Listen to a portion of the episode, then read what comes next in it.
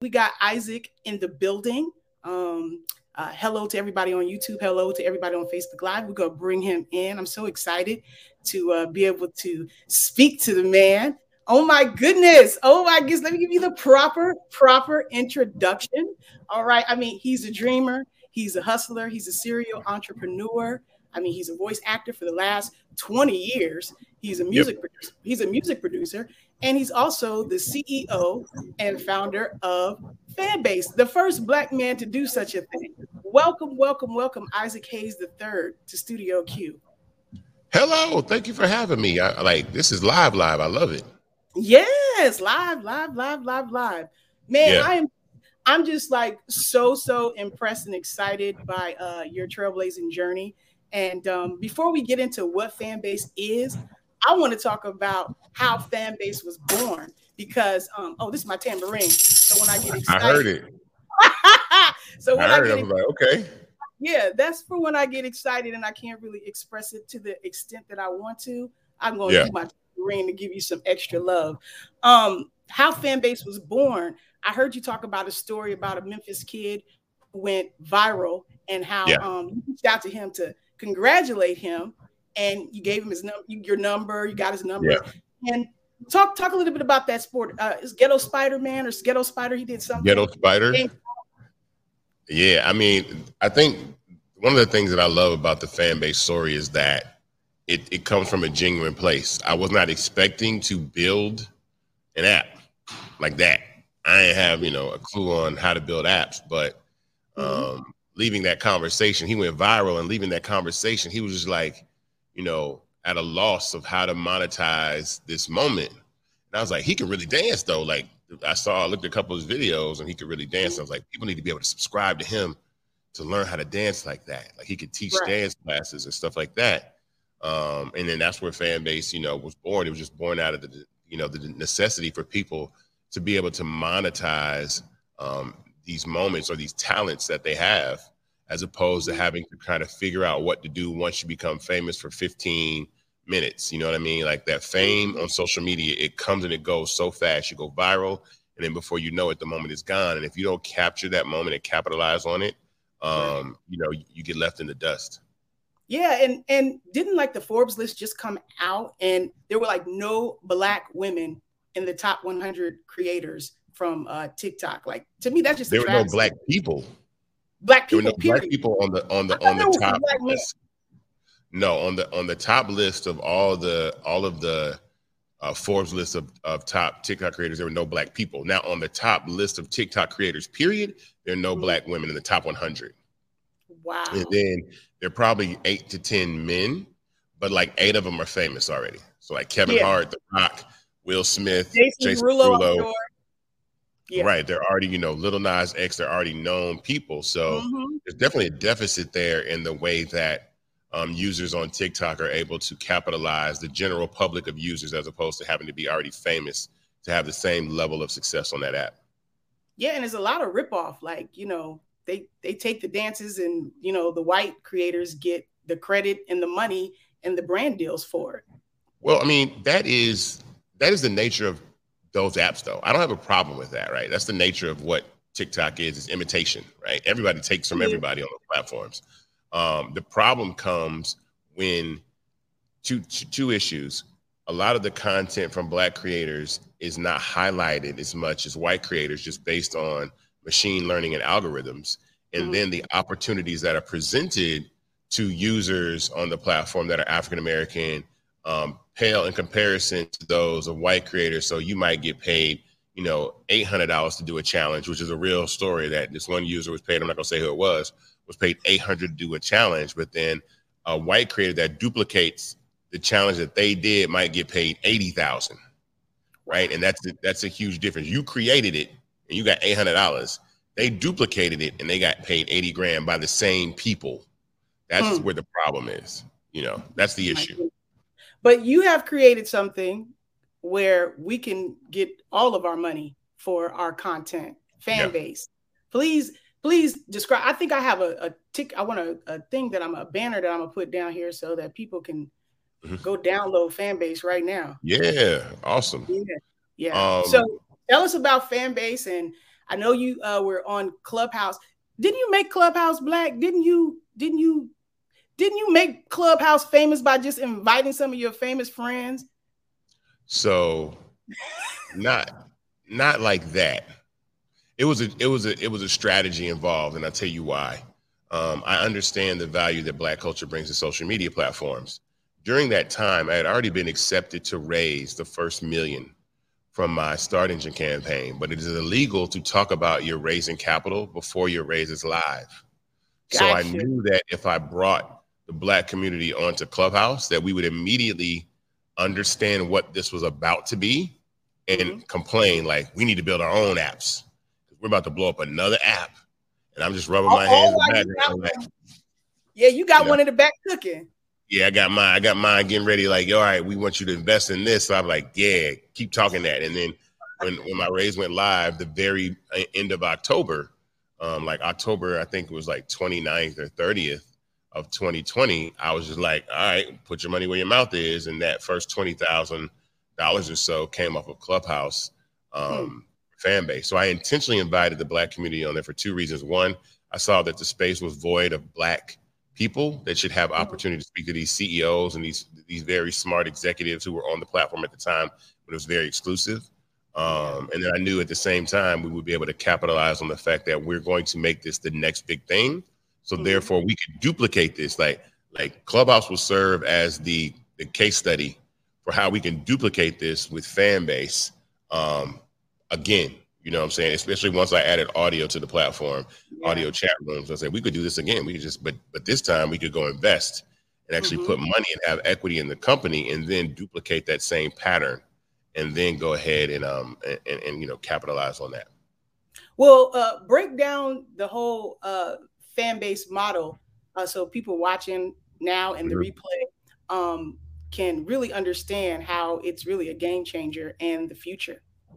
So Fanbase is a one of a kind subscription social media platform, meaning it is free for anybody to download, free for anybody to use. But if you have content that you think is on another level, right? Higher, better, something that you should, you know, you're dropping gems, you're teaching people how to dance, how to do their taxes, you know, how to how to have a better relationship and you want to charge people, and you can put content behind paywalls in multiple different ways.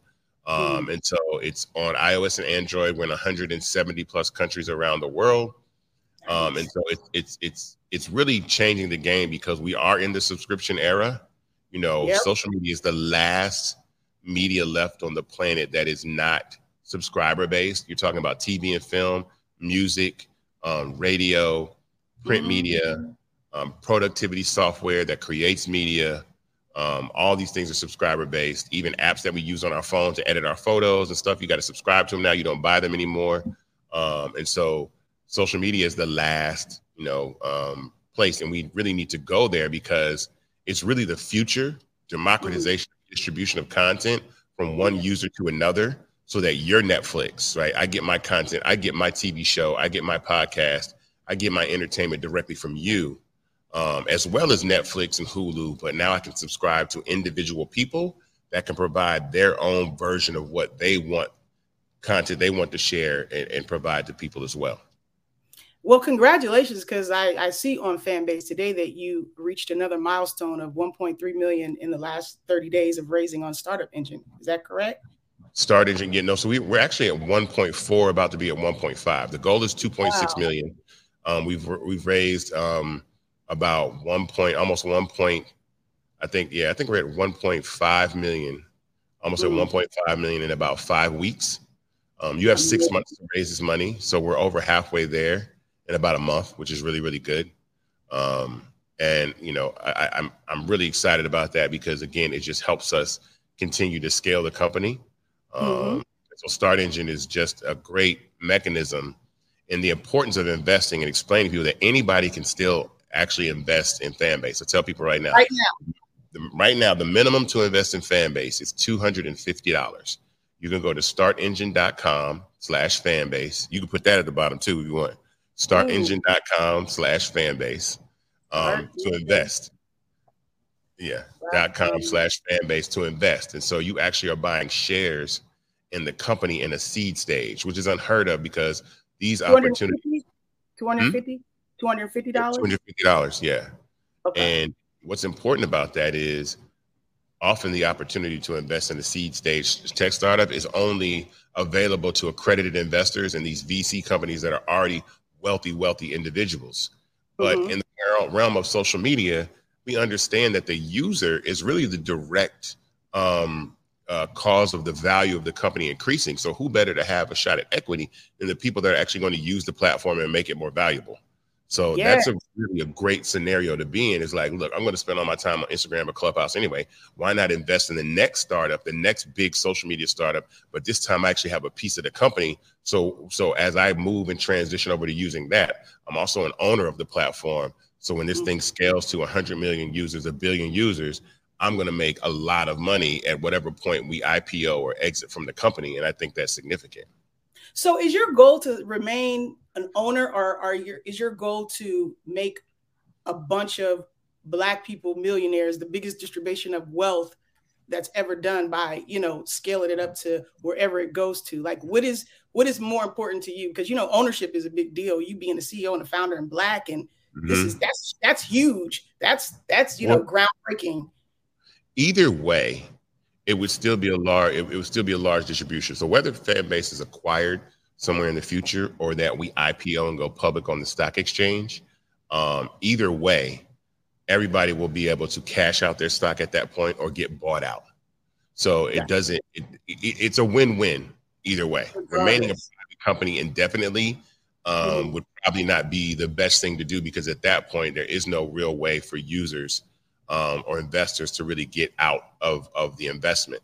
So the most logical thing is to actually IPO and exit. You know, I mean, IPO and go public or exit, um, which will turn you know a significant portion of people, thousands and thousands, almost six or seven thousand people that have invested in this platform, into uh, individuals that are, that are making anywhere from you know half a million, a million, all the way up to you know 250 million. You know, crazy amounts of money for the, the people that have invested in fan So I think it's important, and that's great. You know, that'll be that'll be the greatest you know story of all time. That'll be a goat type story, like oh, all these people invested in this startup, and it went public or it got acquired, and everybody got all this money, which is you know crazy.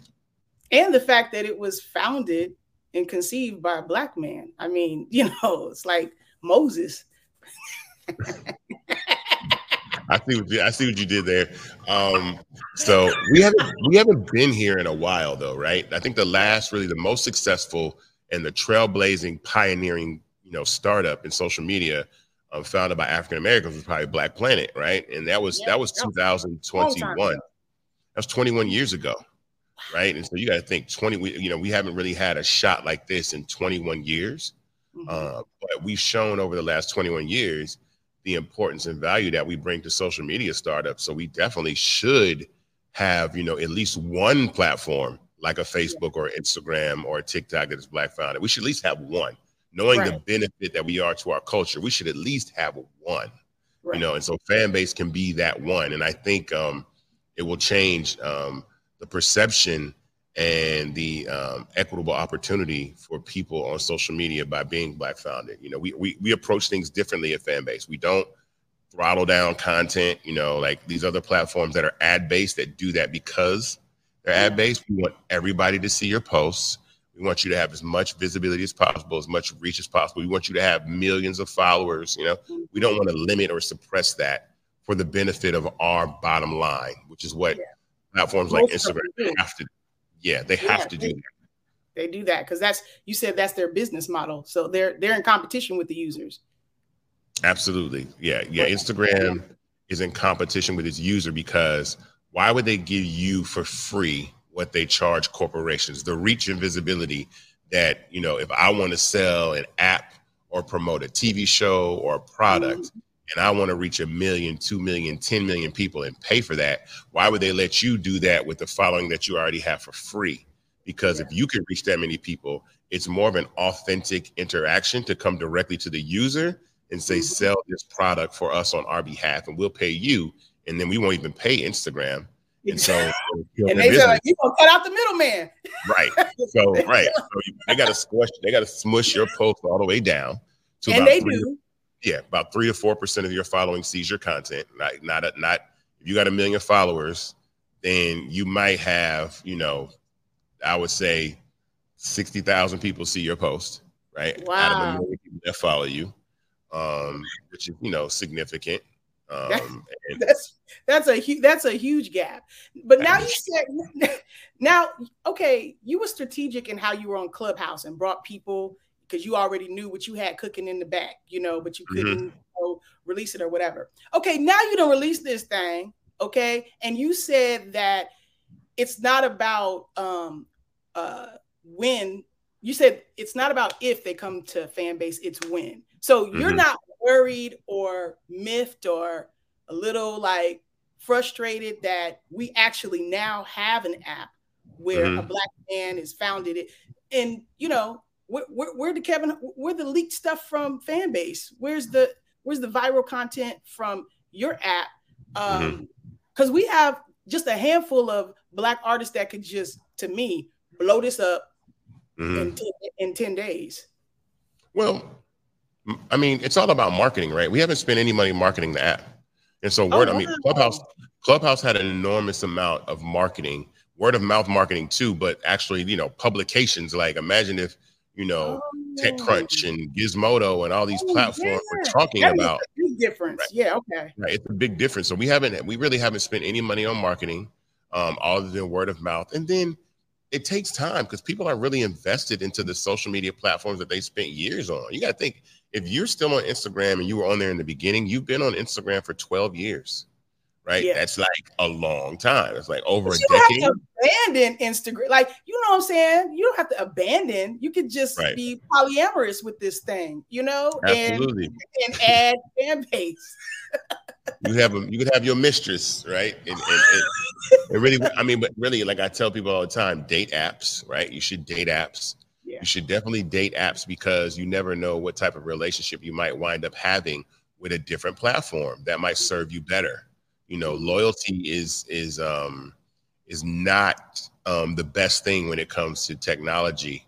Um, because you never know the best relationship might be with a platform that you're ignoring or not, you know, going out on that date with that could change your mind in the way that Snapchat changed DJ Khaled's life or the way that TikTok changed Jason Derulo's life for the better if they would have remained loyal to the previous startups. And so we should always try new startups. I jump on anything that comes out just to see what it is and check the vibe.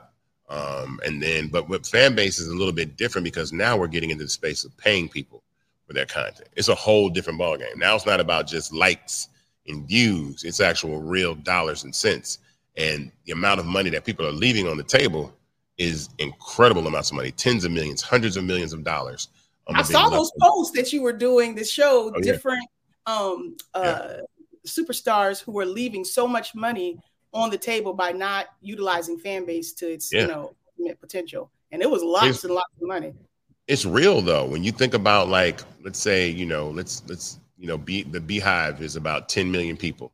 Beyonce mm-hmm. has about 200 million followers. She has more than that, but she has like over 200 million followers on social media. But if you just take, you know, 5% of 200 million people, which is 10 million people around the world, which is the beehive, right? Yeah. If they pay her, you know, um, $2.50 a month, that's $25 million a month. That's $300 million a year, right? You know the beehive will. You know the Beehive will. Right, exactly. beehive is going to pay for Beyonce. so, so that money is being left on the table by her. Three hundred million dollars a year is being left on the table by her by not exercising um, her ability to create the phenomenal content that she does anyway with her videos, with her touring, with all the amazing things, her products like Ivy Park, but being yeah. able to create um, additional content that's exclusive to the Beehive, right? Mm-hmm. That she, you know her her group of fans, her fan base that they get to participate in that. Um, she's leaving that money on the table, and so are if you some someone that has a hundred thousand followers is leaving five thousand fans, you know, unattended and not monetizing those five thousand people, which again is still ten thousand dollars a month, one hundred and twenty thousand dollars a year, which is better than 96 percent of Americans if you're making one hundred and twenty grand. So mm-hmm. it, that's what I mean by this is the future. This is going to happen Yeah, Instagram is bringing in subscriptions and and where you can pay now. Like I don't know if they stole it from you or it's just a part of the the ether now. But I won't, um, I won't say that they stole it, but I will say that the other platforms that have offered subscriptions have been around for six, seven years. Patreon's been around since 2013, right? Yeah. Um, OnlyFans. Only OnlyFans been around since 2016. They're eight years in. We're the new yeah, but kid. Now all of a sudden, fan base, and it's like, right. bam, it's like, uh, hold up, he's black, so that means he got the culture, right? They they know and, they know that we they know that we bring the vibranium. They know right. They know that we bring that. Absolutely. So, for sure. So it's like, uh, we need to do something because if he gets the culture and he's the tech, then where do we exploit the machine for our benefit, right? Mm-hmm. And so there's always exploitation when it comes to um, social media. Somebody's getting it, somebody's being exploited, right, in one way or another, or mutual exploitation, right? Which it used to be, it used to be mutual exploitation, but now it's not really anymore. It's like I'm not really getting out of you know the, the social networks what I used to get. Now I'm just being exploited. I'm giving you all this content and you're making in the tune of 86 billion dollars in 2020, which was Facebook and Instagram together in ad revenue. But what am I getting at? I'm not even I can't even reach my all my followers. So what right. am I really getting out of it? You know? So it's yeah. not mutual. Um, if it was, I, I, think it would be a you know a good situation because then there would be the ability for people that have subscriptions on Instagram to actually reach all their following. Like, how do you offer somebody subscriptions but still limit the ability for people to even discover them?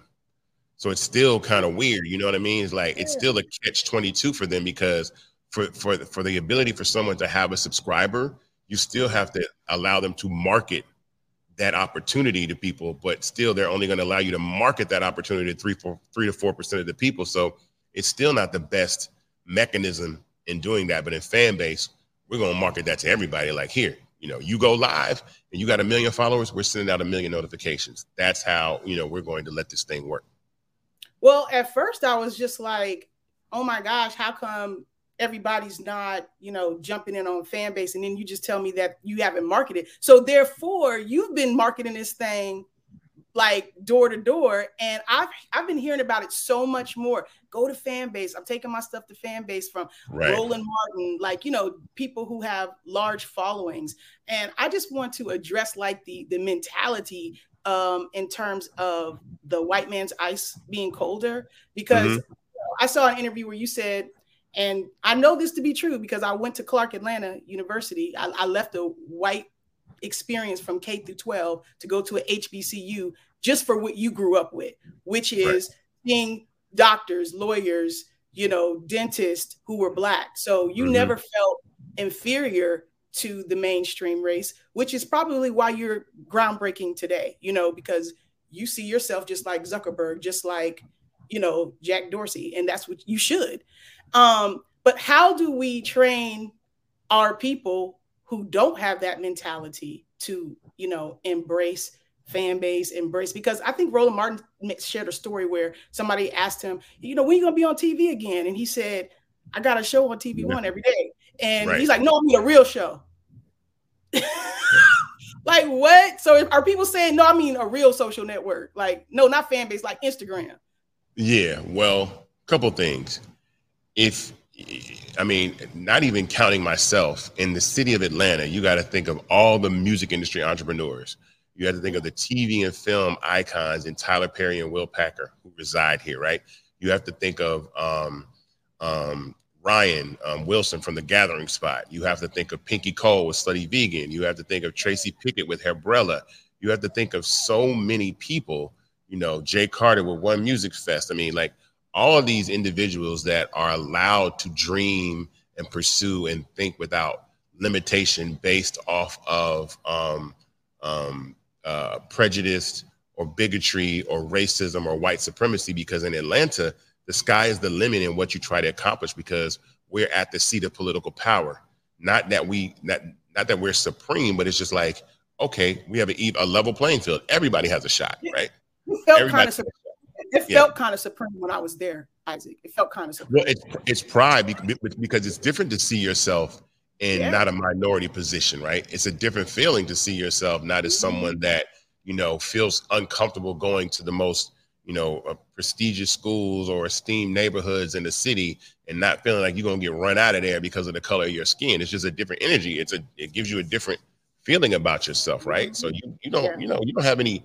inferior thoughts. You have, your mind is open to whatever you think you can achieve because you've never seen anything other than that. You have real life examples sitting right next to you. You have the mayor, you have H.J. Russell, you have Bronner Brothers. You see all these people, you know, I, you know, you know, John Wesley Dobbs. You see all these people throughout history um, mm-hmm. become, you know, very, very successful entrepreneurs, even through the Jim Crow South and the Civil Rights era. Like, okay, we ain't got nothing stopping us from here. So for everybody else that lives in other places where they're not at the seat of power, then that's the yeah. only thing that they know. All we know is fighting the system, right?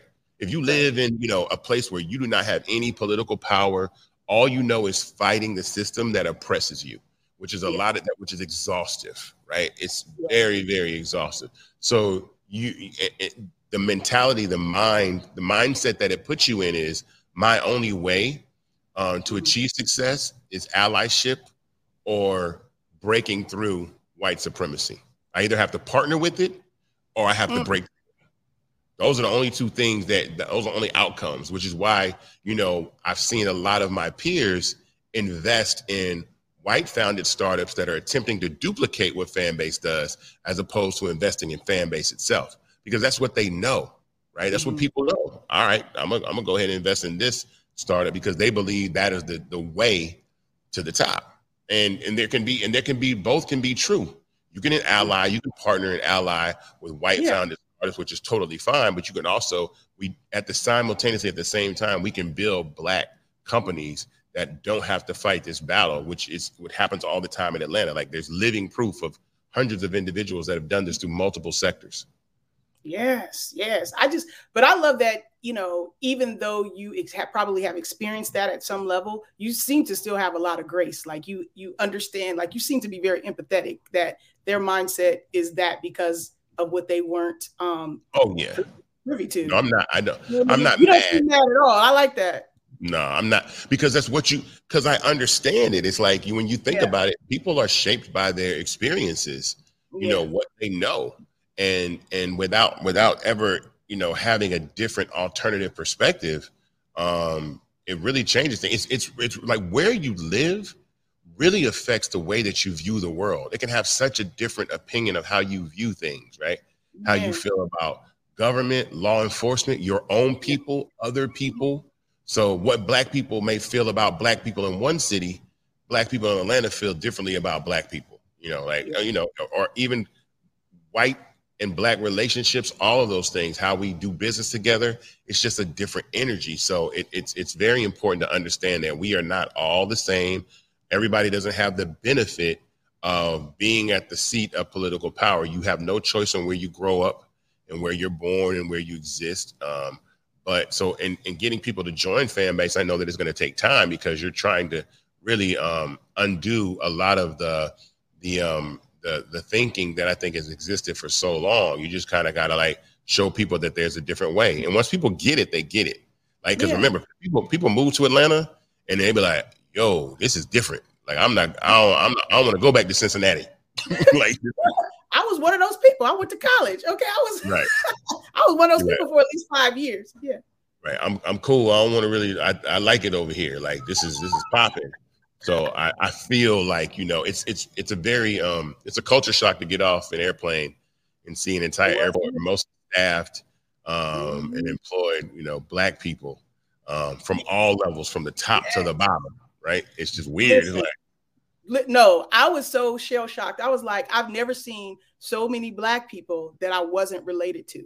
Like it was right. it, i really had to breathe because I was always the uh, uh, the fly in the buttermilk and the situation that I came from from K through 12. So to see all these black people from different parts of the world coming together to go to school was like amazing, amazing. Now, I'll give you an alternative perspective.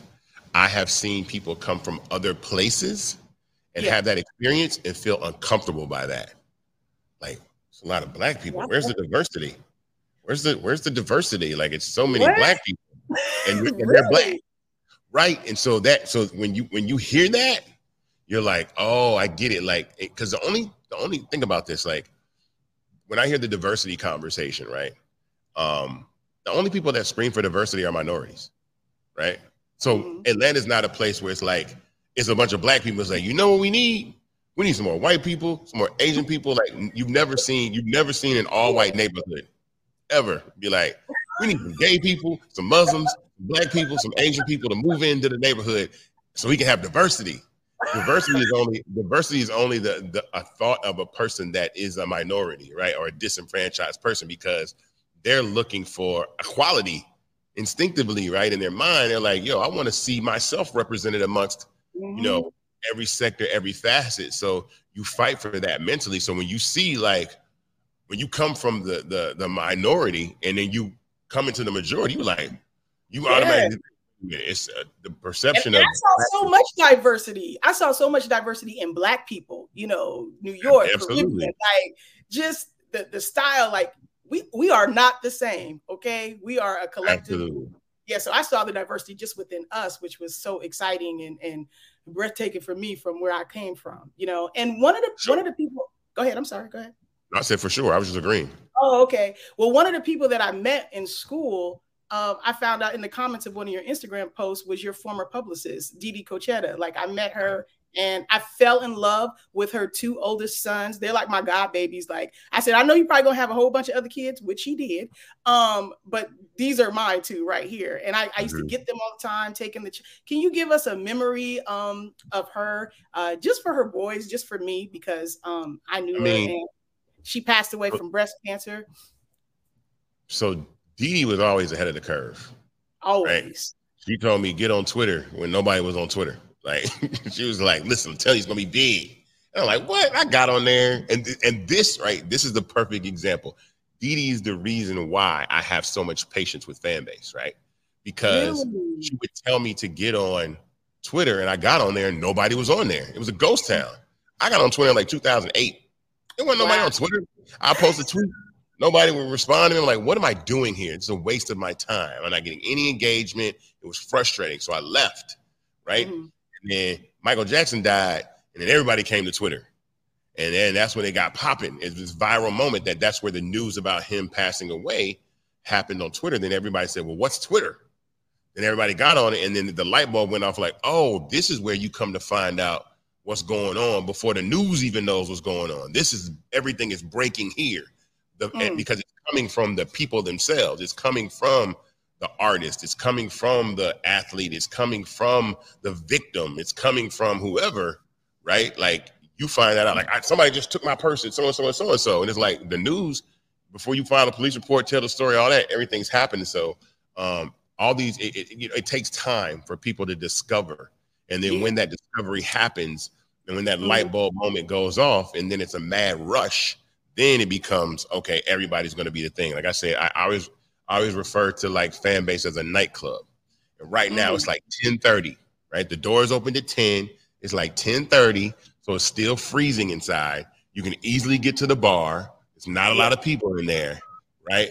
But once it yeah. hits about 12 31 a.m., that's when everybody's gonna pull up. But it's gonna right. be a gradual process. It's gonna slowly start to fill up and then somebody's gonna somebody gonna come to the club and they're like so and so's in there right now, and then everybody's gonna pull up, and it's gonna be the most popping thing you ever heard of. And that's why I say it's not if, it's just when. It's only a matter of time before some mm-hmm. famous person says something about fan base in a way that triggers a viral moment. There's FOMO, and everybody bum rushes the app, and then people get inside and see what it's all about, and they're like, "Oh, okay, we got to stay here. This is popping. Like I get it now." Because that's yeah. the reaction that people have when they get on the platform. Most people have the reaction when they get on fan base, like, oh, this is cool. Like you put Clubhouse and you put TikTok and Instagram and you can get paid and OnlyFans and Patreon and I'm here all together and it's black owned and we're not getting shadow banned and oh, I'm with it. Like, okay, this is a mm-hmm. vibe. So once people catch the vibe, it's gonna change everything because we'll be able to raise more money, build a better product, market more, um, which all these other startups have always had the advantage to do. So uh, I can't wait. Nice, nice. I mean, that that that that club metaphor remind me of the ladies free before 11 you know right. and uh, later on here come here come all the fellas because they already know that, fan base the girls is here the girls is over here which actually might be a good marketing strategy now that you think. I might need to just market exclusively to women. And then once all the women are over there, the Listen, fellas, my, my audience, my audience is 70% black women. So absolutely, that would be great. Yeah. that would be great. all the um, women pull up and the fellas be like, where the girls at? They over fan base. Always You and gotta go over forever. Yeah, I'm a, I'm a, Well, pe- That's a good idea. You triggered something there. You really I mean thinking of like, yeah, maybe we just need to market exclusively to women. Because once all the girls is over here, the fellas is gonna pull up like where like the women are gone. Where they at? Oh, they over Yeah. fan base. yes, Let's go. Yes. That, yes, that was a smart marketing thing back then, you know. Put your good shoes on. And what people don't realize about TikTok is like, I, I think it was Musical.ly like a decade ago. Like, you know, they think TikTok just appeared, but it's had tr- several, you know, transformations to get to where it's popping now. So the same thing You know, with TikTok. Both versions, both Musical.ly and TikTok, were still both Asian apps. They they pioneered this short form video. Mhm. So all credit to them. They really pioneered this era, right? And it, and they really they really dominate this era, even above Instagram, which is why Instagram's trying to play catch up to them. Um, they dominate. They invented this thing, but Mhm. ByteDance was was founded in 2012, and I think Musical.ly and TikTok, I think they were acquired or combined in like 2016. So Mm. it's still been a short amount of time. Um, Yeah. You got to think in, the, in six years that app has grown to um, a very, very massive. You know, it's bigger than Instagram. You know what I'm saying? TikTok is just a lot larger, and it's because it's capturing the youth. Like these kids are a lot more tech savvy. They can edit videos, and you know, we've been building our version of what short form video is going to be called Flips on Fanbase. Yes, I can't wait for it. Is, is it here yet? No, it, it'll, it's coming. It's coming this month. It'll be it'll be Okay. uh, Rich isn't coming in February. So um so I, I'm gonna I'm gonna you know say that even further. But yeah, um the the young people know how to edit. You know, they know how to use the internet, edit and chop and add video and text and all that. See, people They probably learn it quick too. They learn, Yeah, they and they on there all the time. You know what I'm saying? They Mhm. on there all the time. They innovate, but it's a lot. Listen, it's a, it's been influx with a whole another generation. TikTok's not just for the teenagers, the moms, and yeah. So we're looking for but that to happen to the fan base too. that's that's to the benefit of newer apps though right i always say that like i feel like there's no amount of innovation that facebook and instagram can do to capture the youth because kids are always going to want to be on platforms that their parents are not on. My mama got on facebook i left facebook. Peace right? I'm on instagram my little brother won't come anywhere near it. He's somewhere between snapchat and tiktok right? That's where his, he's he's 15 going on 16 this year. So he's building his community. He doesn't want to build it around his grandmother or somebody his Right. grandmother's age, his mom's age. He wants to build his social life with his peers. So kids are always going to migrate to newer spaces away from older people. But then we want to be cool and then come and crash at TikTok, and it's like now Y'all it's doing lame. over there? Like, what, what mm. y'all yes? What What dance thing y'all doing? What is what you bapping? What are you dabbing? What, whatever. You know, coming there dabbing in 2021 like it's new. Like, no. So they're like, Well, I'm I really love this quote that you said, and I want to get it right, so I'm gonna look down and read it. Um, it's an it's an amazing quote about being your dad's kid. You said, Yeah. "You don't have to be him to be great, but you will be great because of him." At what point in your life did you embrace um, that? You know, because I mean, all kids, all kids of famous parents, you know, probably has to deal with that in some way. My dad's situation was unique because you can only be the first African American man to win an Oscar for an Academy Award. So I'm like, well, that's hard. I mean, that's a hard one to beat, unless I can control time, right? Right. But I had a passion for music. But one of the things that it made me that that the reason why that quote I think is so relevant is because sometimes we get locked into a particular goal that we have, right? And don't understand that we have a broader set of skills that might not that can apply in different areas, right? So the moment that I decided that I was great at communication and I was create creative, Which you was- are. You great at it. You great at it. Go ahead. Thank Sorry. Thank you very much. But like once I knew I had a skill set that I could apply to different things, my life changed, right? It wasn't mm-hmm. all about breaking through in the music industry because I think I had done enough to my satisfaction that I was able to make a living and pay all my bills comfortably. So mm-hmm. once I said, well, let me try this in the political arena, or let me try this in the tech space, or you know, in anywhere that I that I feel like I can do, then yeah. the the work ethic is the part that I take with me from my father, right? The creativity, the will, the work ethic, right? So that is why I'll be great because I get that from him, right? I don't have to mm. be a musician. I don't have to be a producer, but I can be a tech founder. I can be a, a marketer. I can be any type of creator that I want to be. But the reason that I will be successful is because of the energy and the, the the the work ethic and the passion that he had for his craft, which I have as well. And I got that from him. What kind of dad was he? And would he be so proud of you right now? I think my dad would be amazed, honestly, to tell you the truth, because he's a he's a gadget, he was a gadget guy, a tech dude. He loved it. He would be like, "You built an app." Like I think he would be, honestly, think he would be prouder of this than anything I could have ever done in music, because it's something different. It goes beyond like it's cool. It's a great that you follow in your footsteps, but going beyond something different, like yo, you went over, you went over here. Like yeah. you have no skills on how to do this. You're, really? you know, like and it, and and it's really you know something that I think is groundbreaking. He would I think he'd be more proud of the fact that I was a tech founder than a musician. Absolutely. What's your mama saying? Oh my God, my mom is my biggest fan. She is the she is the my mother sends me scriptures. Um, she sends me um, articles from um, you know psychology magazines, really just to always keep my head in the game. You know, to teach me about. She's a very cerebral person. She's very emotional, but she's also a person that um, understands the psychology of people, right? Mm. So that's kind of how I am. You know, you got to understand human nature to build a human nature machine in social media. Mm. So, and you know, and always to say, look, you know, trust your instincts, your gut. Um, she's my biggest cheerleader. Ha- always has been, always will be. She lurks on my page. She got a little burner account that she follows me on Instagram to see what I post and what's going on. So she's always there. Yeah. So your dad is looking from from above, going. Yeah, and I'm looking from know. behind. And she's like, right.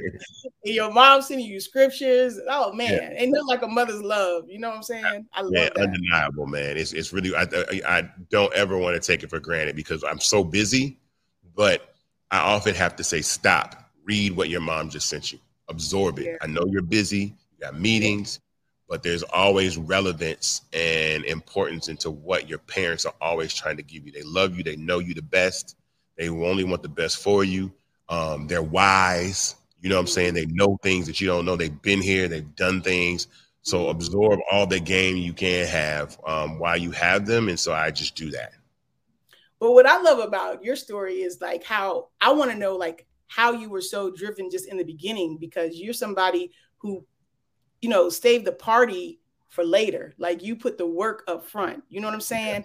And um, I thought about Atlanta when I lived there, when I heard you talking about getting on the bus, taking the train, and getting on another bus to get to your first job out of high school. Because when I did an internship in Atlanta, first time I took, you know, the MARTA, I had to take a bus down to Five Points, then take another train, then take another way out to Peachtree, Dunwoody to uh, intern at Sony. And I was like, God damn, it was, right. you know, I'm going to school. It's two days or three days a week. I mean, I, I actually failed a class um, because I was so, you know, going with the transportation and being there. I'm like, no, I didn't come to school to uh, fail for an internship that's for free. So when I heard your story, um, that's awesome. And you said you haven't taken uh, transportation since then, public transportation. So, what did just grinding that early? Um, how did it make you be a CEO in your mind instead of an employee? Because you said America kind of trains us all to be employees instead of CEOs. So, talk about how you did you your research. I like that. Huh? You do, you do your research. I know about you. You be saying you've been dropping. You've been dropping gems things that I said. Oh, she did her research, no, for sure. Um, uh, well, I think that I'm a person that I, I always say I live my life how I eat my crab legs. You know, that's that's a, you know, and that's a question, right? And and so I tell people all the time, how do you eat your crab legs? And they say I crack a crab leg and then I eat it, and I crack another one and I eat it, and I'm like, well, that's the most inefficient way to really enjoy crab legs. Right. The most effective way to enjoy crab legs is crack all them mugs and then have this really giant pile of meat that you can just throw in the microwave for like You're 15 so seconds smart. and then eat. So it's like you work, right? And Yeah. then you feast. And I heard TD Jake say that. He goes, Mm. you you um in the in, in the in the in the morning we devour the prey, and in the evening we divide the spoils. So while you're Mm. young, while you have time, while you have energy in your body, work. The club's not going anywhere. These girls ain't going anywhere. Matter of fact, makeup's getting better. BBLs is getting better. Like everything is getting better. Like like fashion.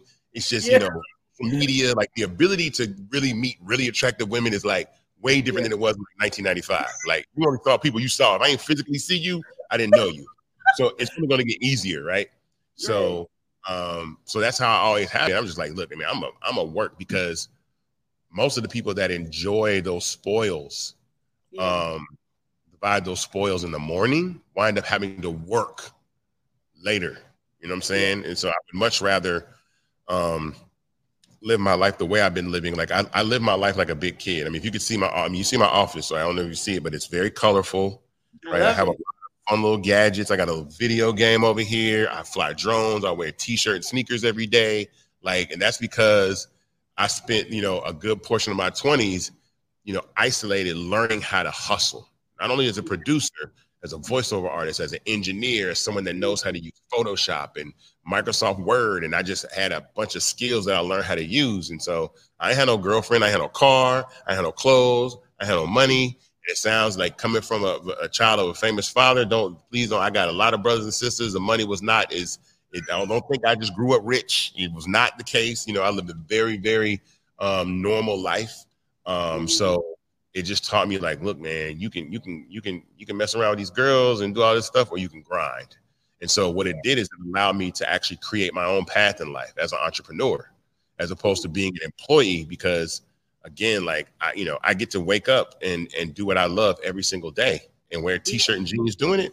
I'm with it. Like that's the But most gangster for me. Can you tell us how to fail? Like you, if you want to be a great entrepreneur, you said you have to learn how to fail. Like how, you know, what lesson took you the longest to learn, and how?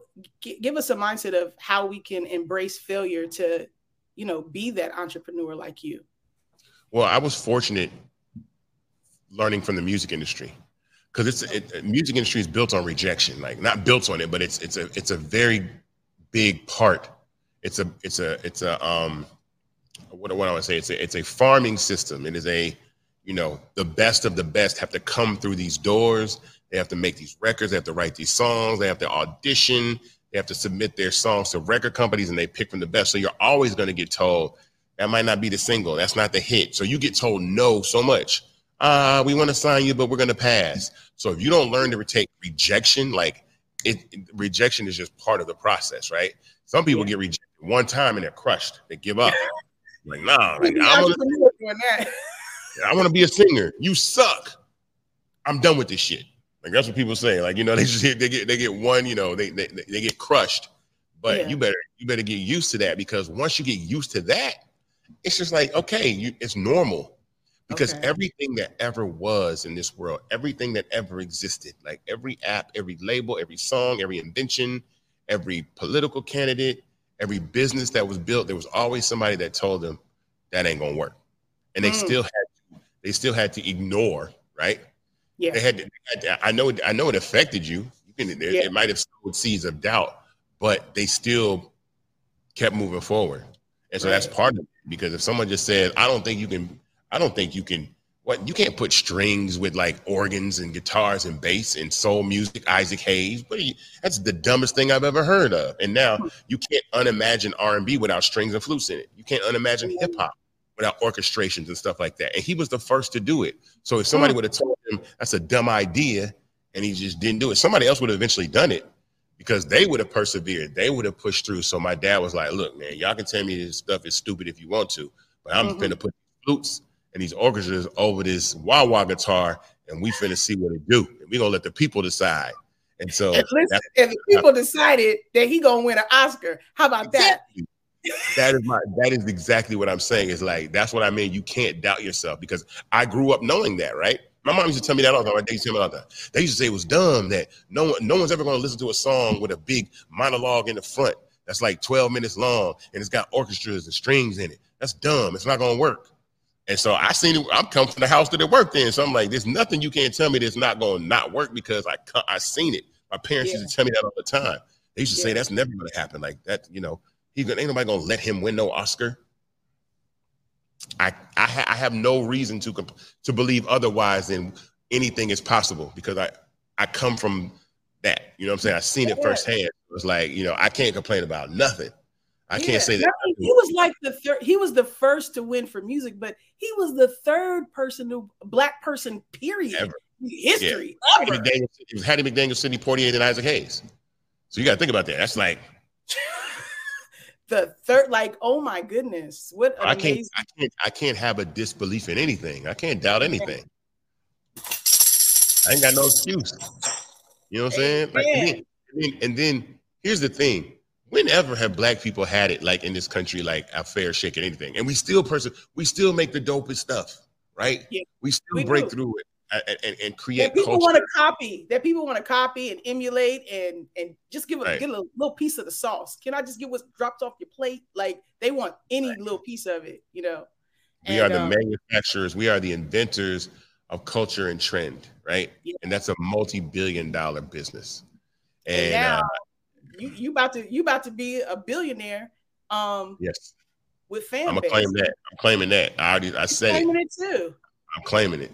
I'm claiming you got it. You got, you got it. You got to put it. You got you have to put those that energy into the universe, um, so that it yeah. returns for you. Because you got to speak it into existence, as I say, as as my mother always says, speak it into existence. So absolutely, positive affirmation, um, words of affirmation, mm-hmm. um, drawing that energy to you. So yeah, I agree. I'm not gonna say otherwise. I'm not gonna say no. I don't think I'm gonna be no. We we all yeah. finna be rich. I love that. run this well, thing up. You well, know what I'm saying? A, I have an Isaac Hayes uh, lightning round.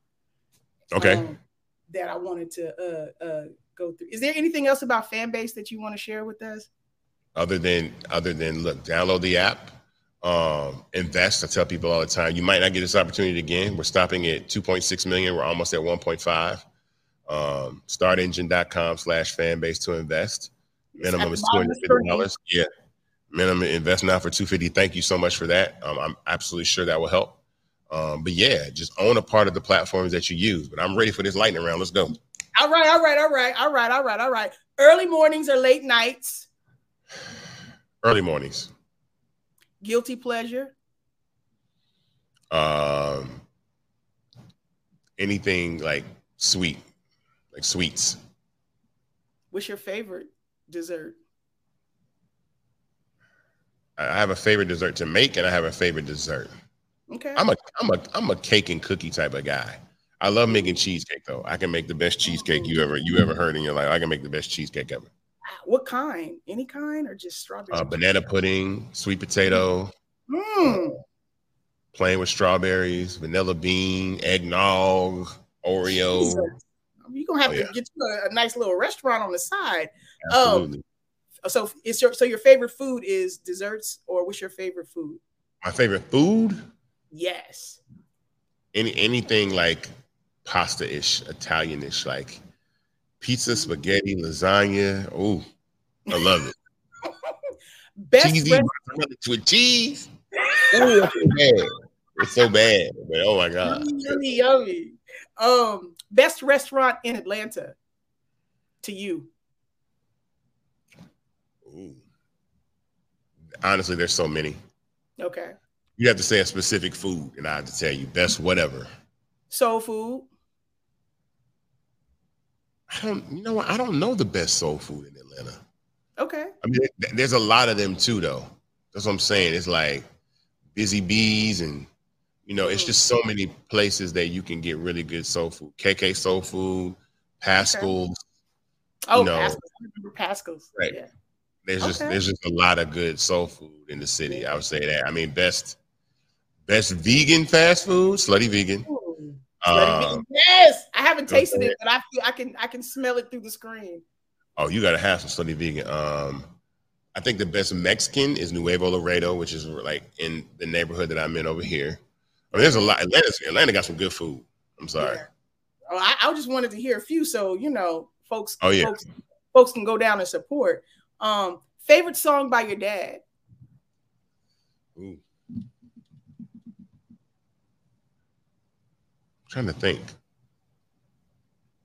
Probably, I mean, I, I still think Walk On By is probably mm. one of my favorites. I have some like stuff that people don't really know that listen mm-hmm. to, but I just think from the energy, like the creativity, what, what it means, that's just, that's such a special moment, right? Because it was, it's like, it's like the first time your ears hear something they never heard before. When you hear it, it's like when people hear that for the first time, they like, what is this? Like I have no idea what I just heard, but it's like the most gangster thing ever. Love it. Love it. Yeah. Um, favorite song by you? Favorite song that you produced? Of course, I'm gonna say Money in the Bank okay. by Lil Scrappy Young Buck because it just changed my life. It was a game changer for me. Can we hear a line from your favorite voiceover job?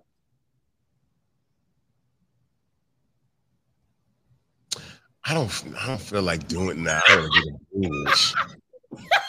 it's fine. Next.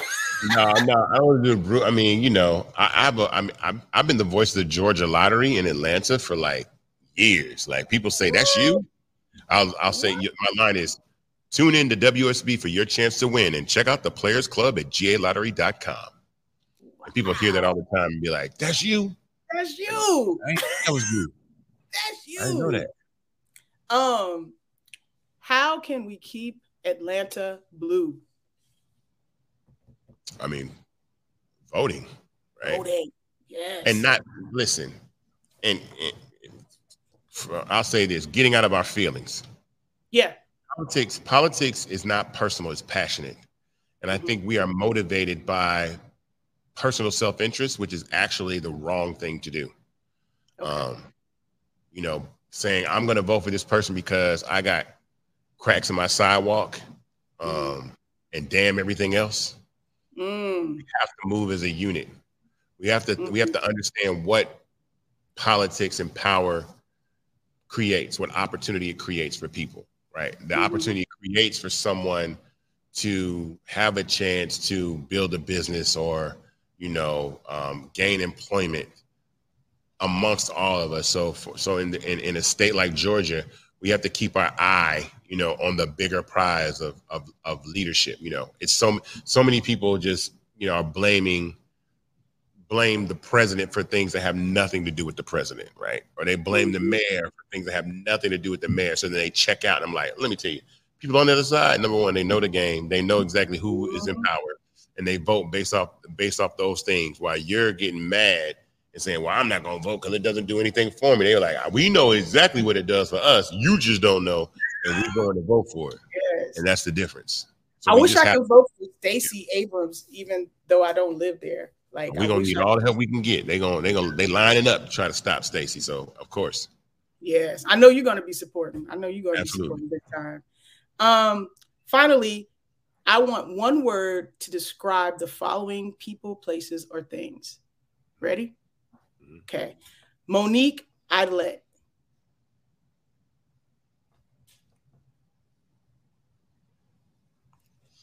I'm trying to think of the the word.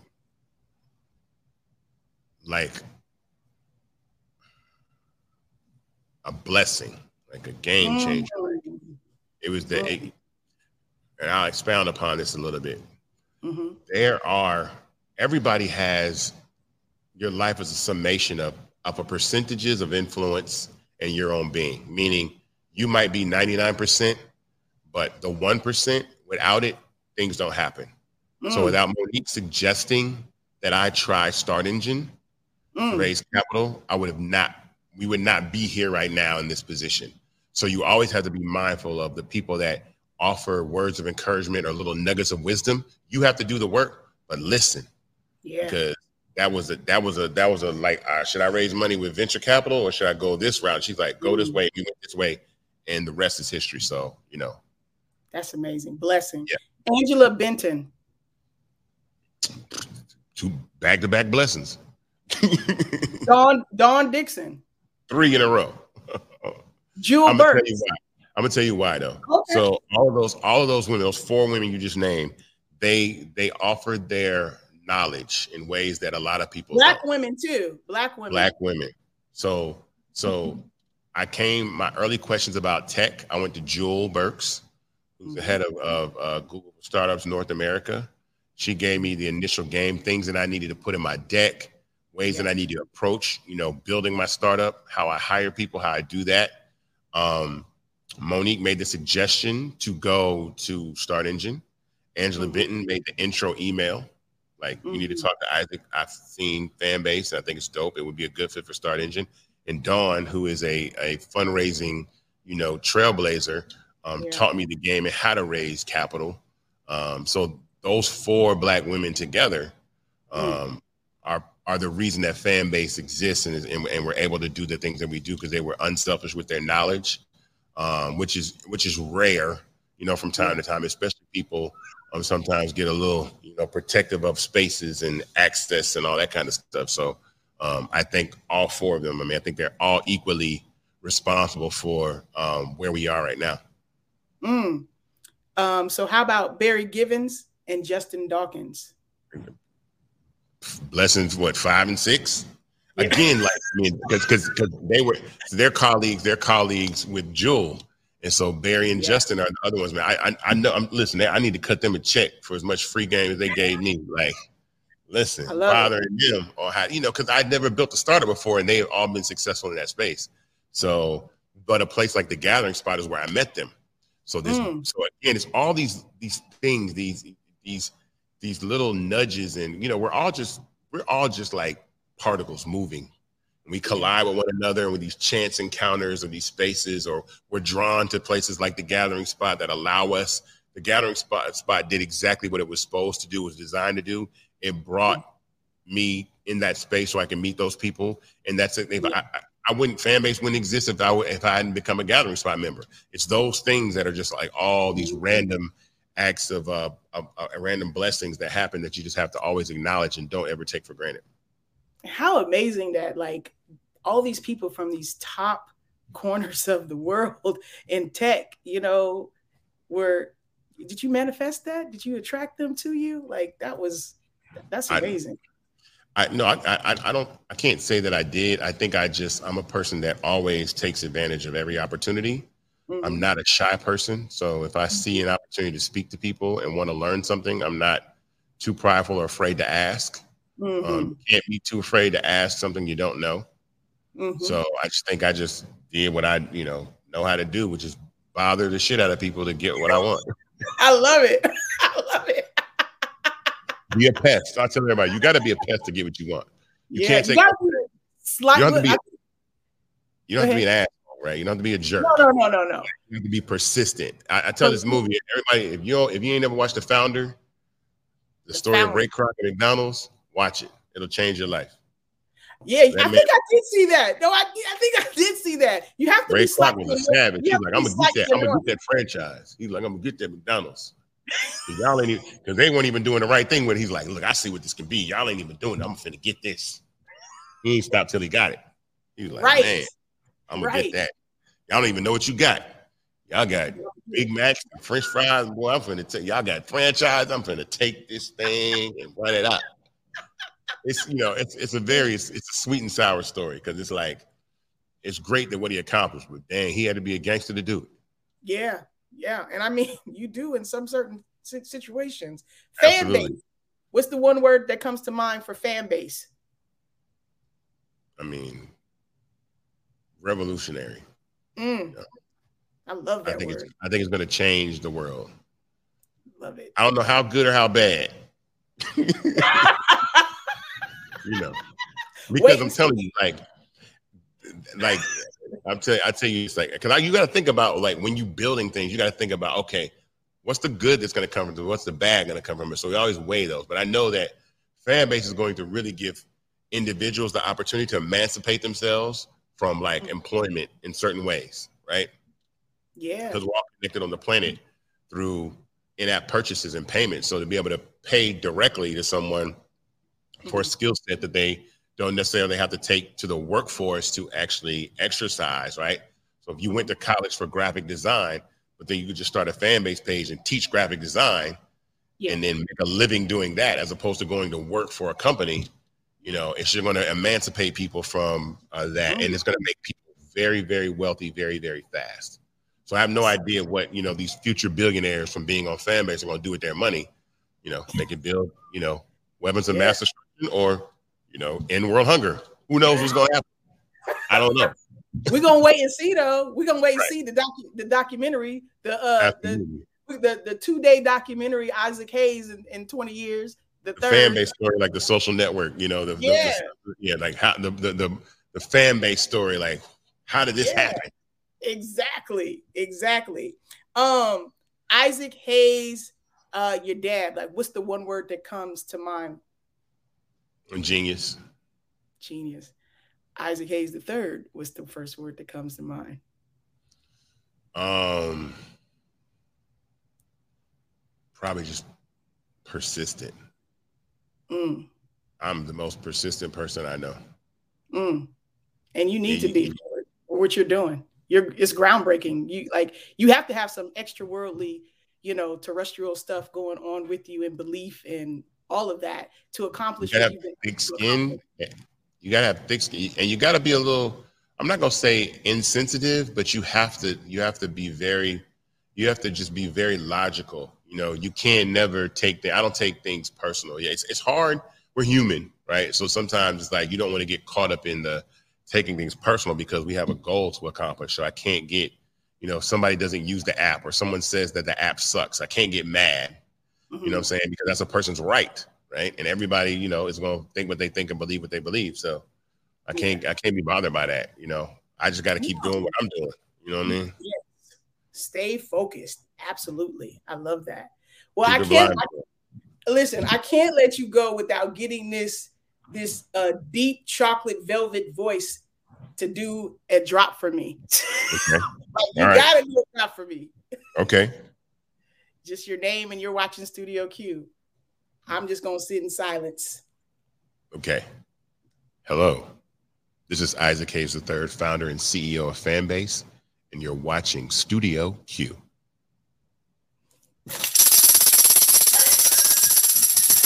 How'd I do? I did good. Woo, that was excellent. What did, did you not hear the tambourine? that's a one take Jake. We ain't got to do it again.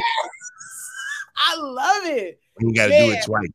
Yes, I love it. I just want to thank you because you know I hit you up on um, Instagram in the mm-hmm. comments, in the DM, and you were kind enough to agree to do this interview. So I appreciate it. Uh, I'm part of Fanbase when I was on Clubhouse. I signed yeah. up. I downloaded immediately when I heard it on Clubhouse, and I've been on it yeah. since. Well, thank you. I mean, listen, I, I think it's important to reach as many people as you can. Like this is campaigning. You do every you you take when people reach out to you to do interviews and stuff like that. Like, no, nah, you do you do every because you never know. Somebody might be watching this right now that changes, you know, Fanbase for the better the one investor that puts us over the top, the one person that joins the platform that becomes the most successful person. I don't ever, I, I, I've, I've seen enough to know that you can never know where your blessings come from. So mm. you take them, and you know if someone reaches out to you to, to to help support your business, you do it. You know, no, well. well, I've been around long enough. I've been around long enough to know that people still say no. So thank you. Me too. I mean, I get told no all the time too, so I get it. So you know, I, I I love your perspective, but still, the the the gratitude I feel for you saying yes, I don't want that to go unnoticed because I really do appreciate it. You didn't have to, so thank you. No, thank you for having me. I, I really enjoyed this. This is probably the this is the best interview that I've done out of any interviews. I think it was um it, it was it was very I think I've I think I've said some things that I have to remember that I said in this interview. So we watch it again. We're like, I remember that. I just freestyled that stuff. But oh, we wow. definitely gonna get the ladies on Fanbase. I remember that. We definitely gonna get the ladies on Fanbase. We're gonna treat this like a nightclub. Like ladies Please free do. eleven. All Please. the ladies Fanbase. For real. I mean, cater, cater to us. You know, cater and, and, to and the rest. The rest will take care of itself. listen. well, listen, you done made my day just by uh, that one line that it was a great interview. I appreciate that. That goes a long way for uh, what I do. So, because I know you. you. do a lot of interviews. You know what I'm saying? That's what oh, yeah. going to do. Yeah. Absolutely. I got like a couple more today, but I was like, we gonna keep going. Well, thank you, Isaac. Thank you so much. And uh I'll see you on Fanbase. I'll see you on yep. Instagram and everywhere else. Um, you know, rallying the troops. Absolutely. Thank you for having me. Yay. All right. Talk to you soon. Peace. All right. Bye bye. Now, how do I? All right. You guys, sorry for ignoring your comments, but when I'm doing interviews, I really just be drawn into the person um, and, you know, trying to remember my questions and, and everything like that. But I want to let everybody know who um, came into the comments. Uh, thank you. Thank you uh, both for the work you do to bring awareness to the Black community. Thank you so much, Sarah Keys. Appreciate that. See awesome work for our future kids. JJ Buckley, thank you so much for that comment. Oh, I'll invest. Okay. Isaac gonna be looking for your investment. Go to startengine.com slash fan base. I think that's the uh, lowest you can invest, 250. I think it's awesome what he's doing. What's going on? Good morning, Chef Fine as wine. Welcoming in everybody. I appreciate you guys coming, coming through. So uh until the next interview, very informational. Thank you, Chanel. Let's see. I hope that's me. Okay. All right. Thank you on YouTube for watching. Thank you on Facebook. And until the next interview, my name is Quincy. I'm the host and founder of Studio Q. Thanks for supporting the page, liking the TikTok videos, liking my interviews. Continue to support. And uh, I'll see you next time. Have a great Tuesday. Oh, and it's Black History Month. Happy Black History Month. What's up, Sarah Keys? What's up? Good morning. Thank you. Good morning to you, Sarah. Thank you for joining. I really appreciate you guys um, coming on in. I really do. Comedian uh, L. Hendricks, thank you for uh, you know dropping a comment on YouTube. Appreciate that, you guys. All right. I try to pay more attention to the comments or try to have a little section or, or time where I do that because I don't want to ignore you because I appreciate you showing up. Um, to watch the interview. So, um, but when I'm interviewing, I'm like zoned into the person. That's just my style. All right, guys, have a great Tuesday. And once again, happy Black History Month. Today's February 1st. Peace.